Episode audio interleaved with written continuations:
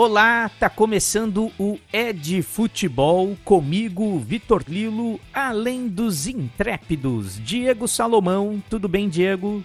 Tudo bem, Vitor. Obrigado pelo intrépido.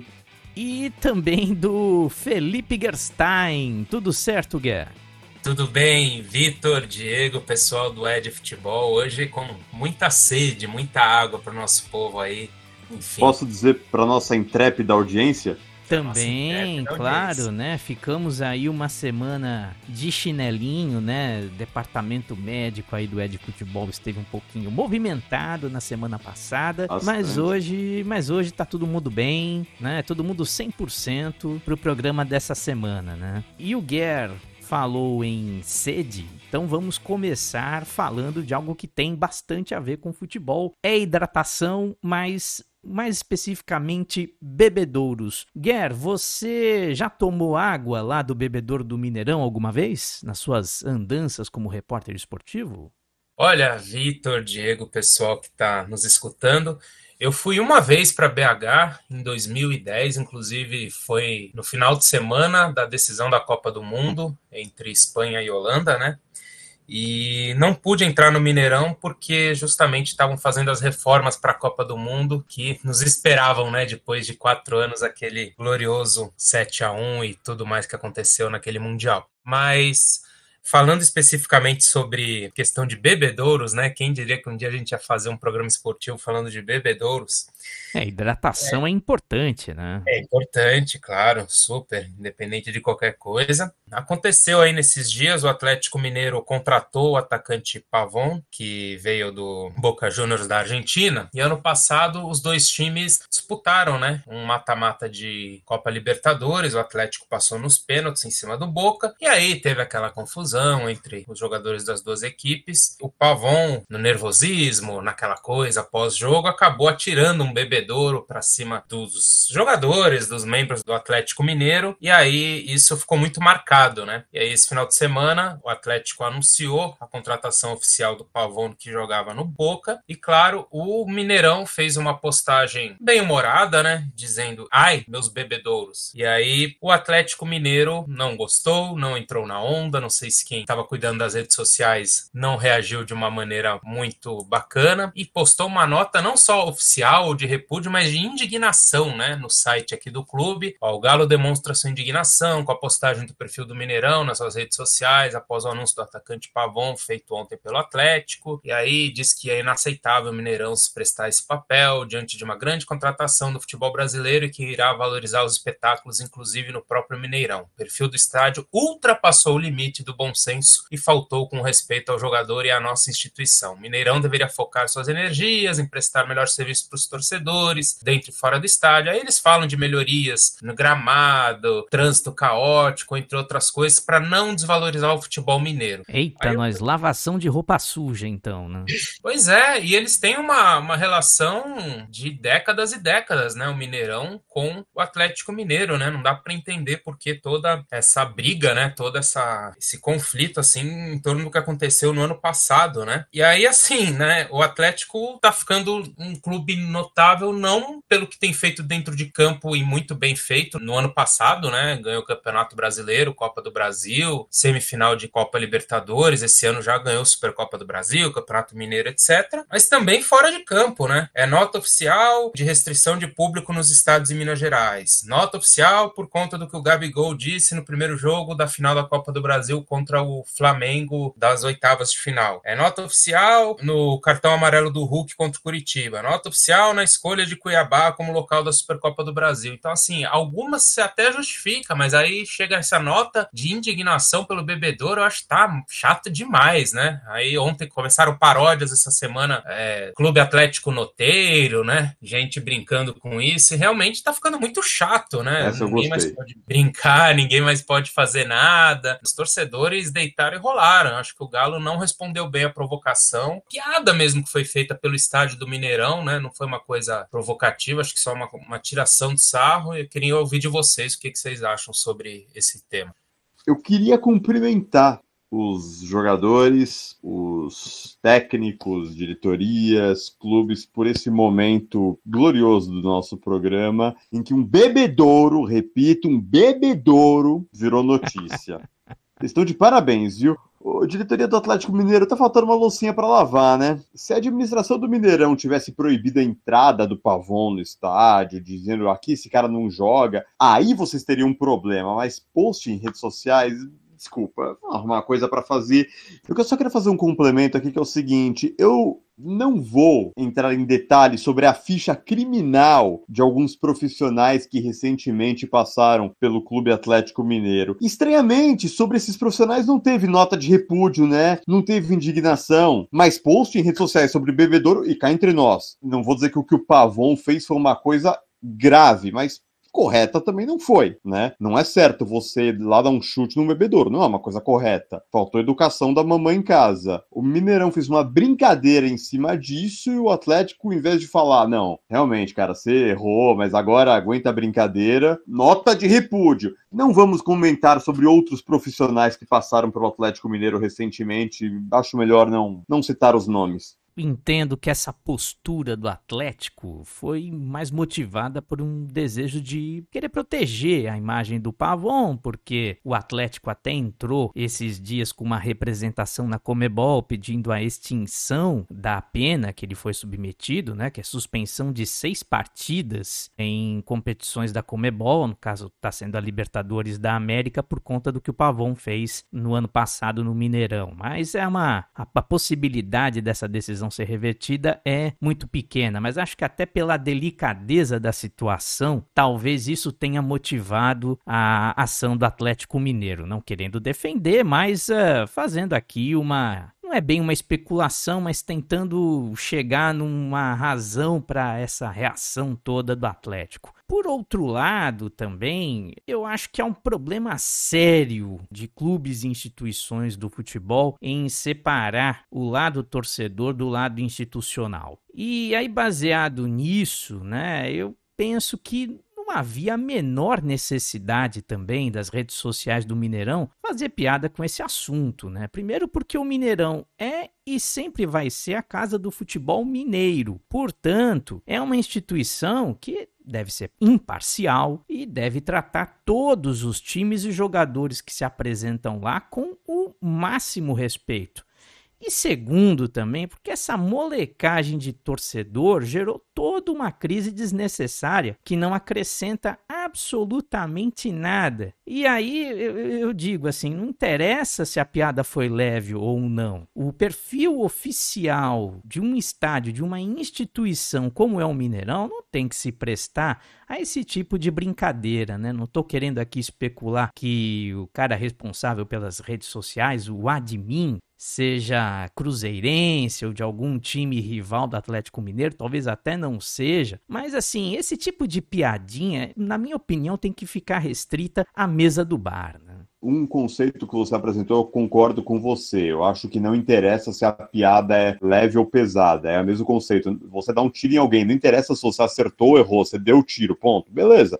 Acho que nesse conceito você tá, tá certo. Tá bom, talvez a piada tenha sido a mais, talvez não tenha sido necessária e talvez não devesse ser a administração do Mineirão a ter feito a piada. Vou fazer uma pergunta para você e juro, é só uma pergunta. É, você não acha que o Atlético tá gastando muito papel com nota de repúdio? Não, com certeza o Atlético ele tá aí se notabilizando pela sua hipersensibilidade, né? Qualquer coisa gera uma nota de repúdio, uma reação indignada da direção do clube, né? Só que eu acho que essa questão não joga tanto neste assunto específico do Pavon. Eu acredito mesmo, seriamente, que não cabia ao Mineirão, que repito, é a casa do futebol mineiro, fazer esse tipo de piada. Se algum órgão de imprensa quisesse fazer, tudo bem, são livres para isso. Uma página de futebol no Facebook, um perfil no Instagram sobre futebol fazer piada disso, tudo bem. Agora, o Mineirão não tem que se posicionar nessa questão. É, o jogador já foi punido, o prejuízo já foi pago, o bebedouro já foi reposto, vida que segue, né? E, aliás, por falar em vida que segue, quero passar para o assunto Cristiano Ronaldo, doutor Diego. Cansado de guerra, que resolveu pedir baixa para o Manchester United neste sábado. E eu queria saber do senhor se esse retorno do Cristiano Ronaldo foi um bom negócio para os Reds. A gente andou trocando algumas matérias aqui sobre esse assunto no nosso grupo de WhatsApp, né? Tem craque desagregador, Cristiano não se representará ao Manchester. E eu, eu vou dizer a minha opinião. Eu não trabalho no departamento financeiro do clube, então eu não posso atestar com relação a esse ponto específico. Mas eu acho que é óbvio para mim, para vocês, que um cara como ele, um personagem como o Cristiano Ronaldo gera receita e, sinceramente, mesmo em campo, eu achei que individualmente ele correspondeu. Eu vi jogos em que ele fez dois gols e a defesa entregou três. A defesa do Manchester United é horrível, né? Eu me questiono, eu sei que você me fez uma pergunta, mas eu vou devolver a pergunta. Será que o Manchester teria ficado na primeira divisão sem ele? Eu, da minha parte, do que eu acompanhei, eu penso que não. Então, até por isso, eu não consigo achar que tenha sido uma contratação ruim. Embora, claro, a diretoria do Manchester tenha aprendido que uma andorinha só não faz verão mesmo que essa andorinha seja o Cristiano Ronaldo. Até porque vale ressaltar que a andorinha em questão, ela já caminha para o fim de carreira, não está mais no auge ainda joga mais do que 99% dos jogadores do mundo, claro, mas não é mais o que ele foi e não vai mais fazer o que ele fez. Eu acho que ainda foi uma boa contratação. Repito, não vou entrar no departamento financeiro do Manchester, não temos acesso às planilhas de Excel deles, mas eu acho que em campo ele correspondeu. Agora, não adianta nada, o cara fazer dois gols, é, o time toma três. Eu acho que não foi um mau negócio. Tá, tudo bem, eu sei que é um, é um negócio profissional, futebol e tudo, mas tem uma ligação afetiva, né? O Manchester City foi para cima quando viu a possibilidade de poder trazer o Cristiano, mas ele, ele já é um tinha... ídolo do clube, né? Sim, ele é um ídolo do clube e poder trazê-lo de volta, né, para o United. Agora, também discordo um pouco até, né, não sei se vocês vão querer entrar nesse ponto, não de ficar sendo aqui comentarista de comentário dos outros, né? Mas do James Carragher que falou que elogiou a quantidade de gols, mas disse que ele piorou o time. E aí o Gary Neville, que defendeu o CR7, né? E disse que o Carragher teve seus minutos de fama de ter falado isso tal, mas que o Ronaldo tem sim sua importância, jogou por amor, teve sua importância aí para o United nessa campanha e tudo mais, né? Acho que foram 24 gols, né? Em 39 jogos, só 18 na Premier League, só ficou atrás do Som, do Salah, então, pô, eu acho que são números bem, bem expressivos, né? Mas é aquela história de uma andorinha só não faz verão e aos 37 anos começa a ficar mais complicada a questão física, apesar de achar que dá para ele jogar num, num, alto nível mais dois anos, três anos pelo menos. Né? Nesse caso aí do Cristiano Ronaldo, expõe um problema que é crônico do Manchester, que é essa falta de projeto ou de projeto, como diria o professor e atual candidato ao Senado pelo Tocantins. Tem um carioca muito bom para indicar para eles, né? É.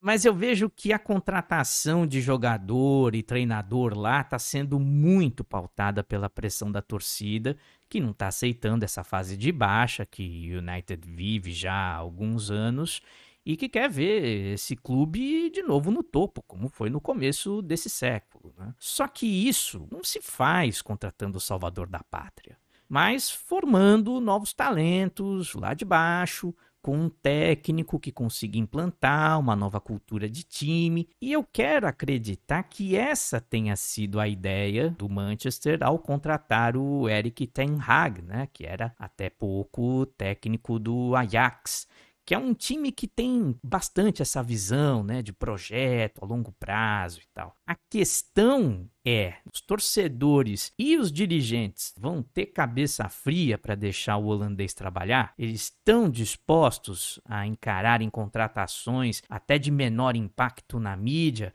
mas que possam ser mais eficientes para o time? Aquela história de trabalhar quietinho? Isso aí o futuro vai dizer.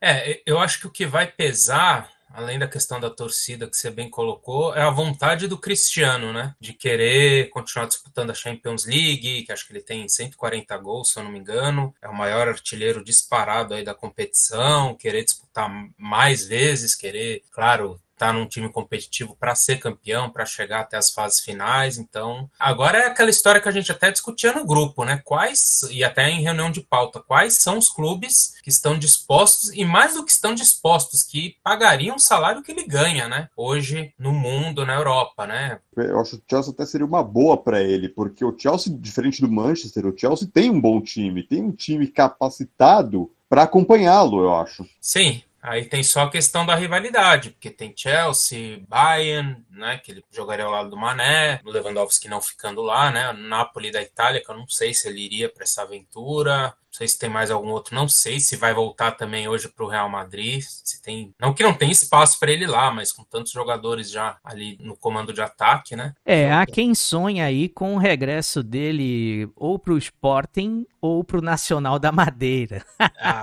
é. Veremos. Eu acho que a gente ainda vai ver o, o, regresso dele ao Sporting, mas não, não vai ser agora não. Eu, se eu fosse apostar, eu diria o Bayern de Munique. Olha, eu só sei que se o Cristiano Ronaldo volta para o Nacional da Madeira, ele não só volta para jogar, como também para administrar a Ilha da Madeira, porque o cara lá é tem museu, tem aeroporto, só só não governa lá. porque não quer. Ah, com certeza. No dia que quiser, ele é eleito com 99% dos votos. Mas, por falar em, em votos, em política, na semana passada, o Rodolfo Landim, presidente do Flamengo, pediu uma audiência com o prefeito do Rio de Janeiro, Eduardo Paes, para discutir a possibilidade do Flamengo construir o seu próprio estádio lá na área do Parque Olímpico da Barra da Tijuca, local que recebeu as Olimpíadas de 2016, para quem ainda se lembra. A ideia é que o estádio tenha um tamanho equivalente ao do Maracanã, que hoje tem capacidade para 78 mil pessoas, então imaginem o tamanho do estádio. E atualmente, né, é bom lembrar, o Flamengo divide a concessão do estádio do Maracanã com o Fluminense e foi obrigado pela justiça a alugar o estádio para o Vasco agora nesse último domingo, quando empatou em 0 a 0 com o Sport Recife lá pela Série B. O Rio já tem dois estádios de grande porte, o Maracanã e o Engenhão. Precisa de mais um?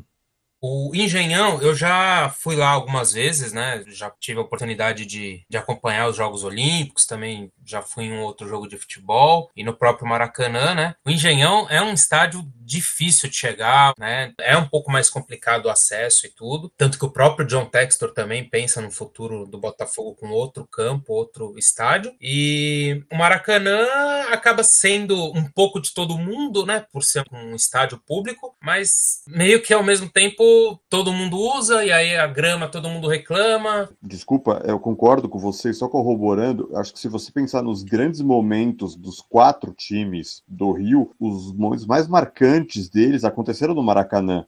É um, tem esse valor afetivo para todos. Sim, tem o um valor afetivo para todos, né? Tem que tentar chegar numa equação, né? Porque eu não sei se no Rio pode acontecer a mesma coisa que tem hoje aqui em São Paulo, né? Porque hoje o que, que a gente tem aqui? Os quatro grandes têm seus estádios, né? O Santos pensa aí num, em reformar, em melhorar as condições da Vila Belmiro. O Pacaembu, a gente sabe, foi entregue aí praticamente para iniciativa privada. E cada um tem seu estádio. O Morumbi, o Allianz Parque, a Neoquímica Arena. A gente não tem como antigamente tinha o Morumbi ou o Pacaembu, que tinham os grandes clássicos, os grandes momentos do futebol paulista. Não sei se no Rio de Janeiro vai seguir a mesma lógica, né? Porque depende muito aí. Eu antes eu talvez fosse mais favorável a usar só o Maracanã, mas também para todo mundo ficar usando o Maracanã a todo momento e, e, a gente não conseguir ter jogos com a mínima qualidade, principalmente pela grama do estádio, pelas condições, tenho minhas dúvidas, mas eu sei que tem a questão financeira também, né? Tanto dos clubes como de, de administração e tudo mais. Eu acho que não dá para a gente dissociar esse debate da maneira como a população vê o futebol. Por exemplo, se você pegar dos anos 50 até o começo da, da década de 70, é, foi a era dos grandes estádios no Brasil sendo construídos. Então você teve o Maracanã, teve o Morumbi, teve o Beira Rio, o Serra Dourada, o Mineirão, o Couto Pereira, alguns desses particulares, outros públicos. São estádios muito grandes e que acabam sendo símbolos de uma época com muito pouca transmissão de TV, ingressos mais baratos menos violência. Hoje em dia é quase impossível encher esses estádios, por exemplo. A gente é de São Paulo, né? Quando foi a última vez que a gente viu o estádio do Morumbi lotado? Eu não me lembro, sinceramente. Hoje, quando dá 60 mil pessoas, o São Paulo já dá pulos de alegria. Então é muito natural que os clubes queiram construir campos próprios, é, mais modernos, menores, mais confortáveis, que é o que aconteceu com o estádio do Corinthians, a, o Allianz do Palmeiras. E eu não, eu não posso dizer que eu não entenda o fetiche, até o apelo de marketing e financeiro que esses clubes têm pela ideia de ter um estádio próprio. O problema disso é que um estádio de futebol é uma obra grande demais e cara demais para se deixar parado. Eu acho muito triste, já que o Guerra citou, por exemplo, o que aconteceu com o Pacaembu aqui em São Paulo, e pior ainda para mim, é o que acontece no Recife, que você tem o Esporte, que tem a Ilha do Retiro, Santa Cruz, que tem o Arruda, que aliás é um estádio enorme, o Náutico tem os Aflitos, e aí para a Copa do Mundo tem a Arena Pernambuco. Quer dizer, você tem quatro estádios de futebol numa cidade que não sei nem quanto tempo faz que não tem os três times na primeira divisão. Se vocês me permitirem, eu vou dar um exemplo de fora do Brasil, que para mim eu acho que é um modelo para o mundo, um modelo de sustentabilidade, de bom senso, que é o que acontece em Milão, que a torcida da Inter chama o estádio de Giuseppe Meazza, a torcida do Milan chama de San Siro, cada um tem o seu vestiário pintado com as cores do clube, os visitantes usam o vestiário do rival que não estiver jogando e acabou. Acho um exemplo para o mundo inteiro isso, de verdade. Eu não entendo por que uma cidade com dois times grandes precisa de dois estádios para mim, essa discussão Maracanã versus estádio próprio não tem um menor cabimento, né? O torcedor do Flamengo tem uma ligação com o Maracanã que é até cultural. Fora que essa ideia de construir o um novo estádio no Parque Olímpico, para mim é absurda para além do problema óbvio da localização, né, ficar lá na Barra da Tijuca, distante do centro do Rio, é, distante até das regiões mais populares do Rio, né, o parque em si ele é privado. E a prefeitura só controla algumas arenas lá. Aí vão ter que derrubar essas instalações, algumas delas únicas no Brasil, para erguer outras só para o Flamengo. Isso é ridículo. Por outro lado, eu penso também que o Estado do Rio de Janeiro nunca quis entender o, que é uma concessão pública, ou nunca quis aceitar o que implica fazer uma concessão pública. O governo cedeu a duas entidades privadas, o Flamengo e o Fluminense, o direito de gerir e explorar o Maracanã. Ou seja, esses times têm o direito de definir o que é mais interessante para a sustentabilidade do negócio deles, sem a interferência do Estado. Mas quando a justiça estadual obriga a alugar o estádio para um terceiro, porque sim, basicamente, o poder público cria aí uma insegurança jurídica e torna esse negócio menos atraente para o concessionário. Se um dia o Flamengo abandona mesmo o Maracanã, o Fluminense assume essa bronca sozinho? E se o Flu decidir sair também? O Estado consegue algum outro parceiro privado para poder gerir o estádio sem poder modificar nada, nem demolir porque o estádio é tombado? Então o jeito vai acabar sendo transformar o Mário Filho num anfiteatro Flávio. Aquele lá de Roma, é, e só respondendo o Diego, dei uma pesquisada aqui enquanto ele falava. A última vez que a gente teve os três times de Pernambuco na primeira divisão foi em 93, ou seja, já se vão quase 30 anos. Então, ele tem quatro estádios nessa cidade. É, é absurdo. Isso foi visando a Copa do Mundo, né? E, e a Arena é. Pernambuco falam que é mais afastada, né? Na zona da mata lá. Então, é, eu é... não, não conheço. É, é ainda mais afastada do centro do que os outros três estádios, assim, são um pouquinho mais próximos um do outro. E o Diego falou na questão da ideia do clube ter o seu estádio próprio, né? É, é algo que vai muito além da ideia. É uma fonte de receita hoje para o clube importante. Não há claro, projeto mas... de clube que se viabilize sem ter uma arena própria, onde ele possa não só mandar jogos, mas também realizar outros eventos, poder lucrar, porque hoje o estádio ele é muito mais que uma praça esportiva. Ele também é shopping. No caso do Real Madrid, vai ser até hotel, né? Vai ter quarto de hotel com vista para o gramado. Você imagina a experiência que vai ser aquilo, fora shoppings e também escritórios. Então hoje o, o, a arena ela tem múltiplas funções. Isso tudo gera renda para o clube, que no Mas, final Victor, vai se reverter em contratações, em investimentos. Mas Vitor, como eu falei, é, eu super entendo, eu não estou julgando, não estou falando mal de forma alguma. Eu entendo a, a questão, até coloquei como um fetiche, mas foi mais na piada. Eu entendo os clubes quererem ter a sua arena própria. Não tenho nada contra, entendo e acho um direito legítimo, mas acho que também deveria haver uma preocupação, como você colocou no seu comentário, uma preocupação urbana, quer dizer, precisa de tanto estádio, é, é uma equação que não fecha, você entende? Não, com certeza. A, a posição que eu defendo é: não precisa construir mais um estádio no Rio de Janeiro. Basta o estado do Rio entender que hoje você tem um estádio é fonte de receita para o clube, é um negócio. Então é importante que o governo do estado dê as condições para que assumir o Maracanã seja um negócio interessante para os clubes, porque do contrário, o Maracanã vai acabar sendo abandonado, como infelizmente corre o Pacaembu. risco de ser o Pacaembu lembrei de uma história que eu ia comentar com vocês. Dá tempo? Opa, rapidinho. Dá tempo. É, quando. Foi 2013, eu acho. É, foi, acho que foi isso. Quando o Grêmio construiu a Arena Nova, né? O Grêmio parece que na época tinha feito um acordo com a Prefeitura de Porto Alegre que assim que tivesse o estádio novo pronto, eles iam demolir o estádio olímpico. Beleza, estava tudo acertado, inauguraram o estádio, ah, legal, ótimo, perfeito. E aí a, a prefeitura veio foi cobrar, a diretora do Grêmio falou: Ei, vocês implodiu o estádio, quando é que vai ser? E a diretoria do Grêmio na época a resposta foi: não, a gente prefere não demolir porque ele é parte do patrimônio histórico da cidade. Ah, ah não, não é. Não, e, e, no final acabou sendo demolido, né?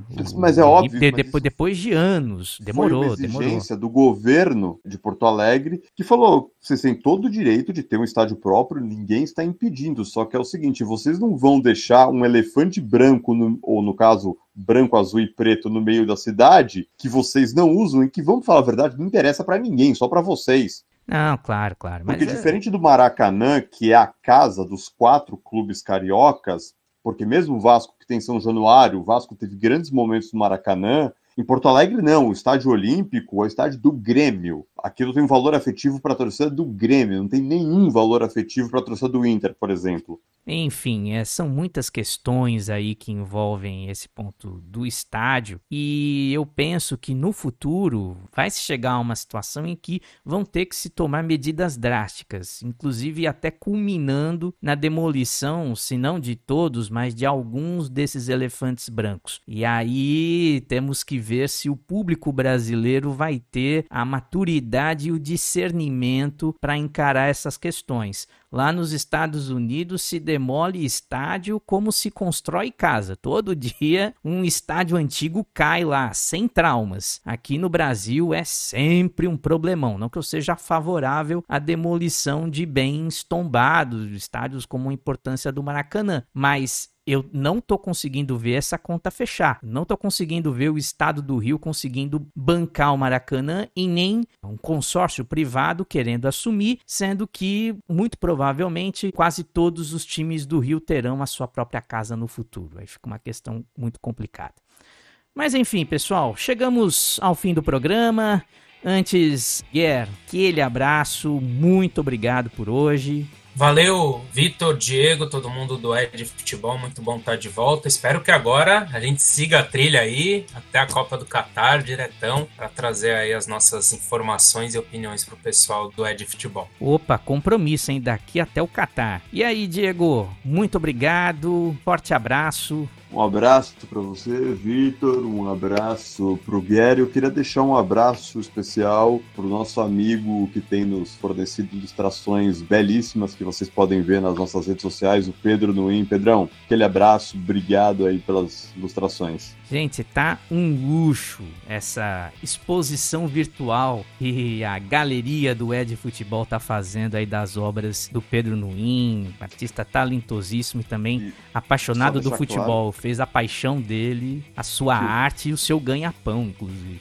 A gente sempre marca o Pedro nas postagens, então quem se interessar em comprar os quadros é só clicar no nome dele e entrar em contato direto com ele. Exatamente. Pessoal, o Ed Futebol tem episódios novos todas as quintas-feiras nas principais plataformas de áudio. Se você gostou, avalie, se inscreva e compartilhe o feed. Siga também os nossos perfis sociais no Facebook, Instagram e Twitter. Obrigado por ficar com a gente. Até a próxima semana. Um abraço.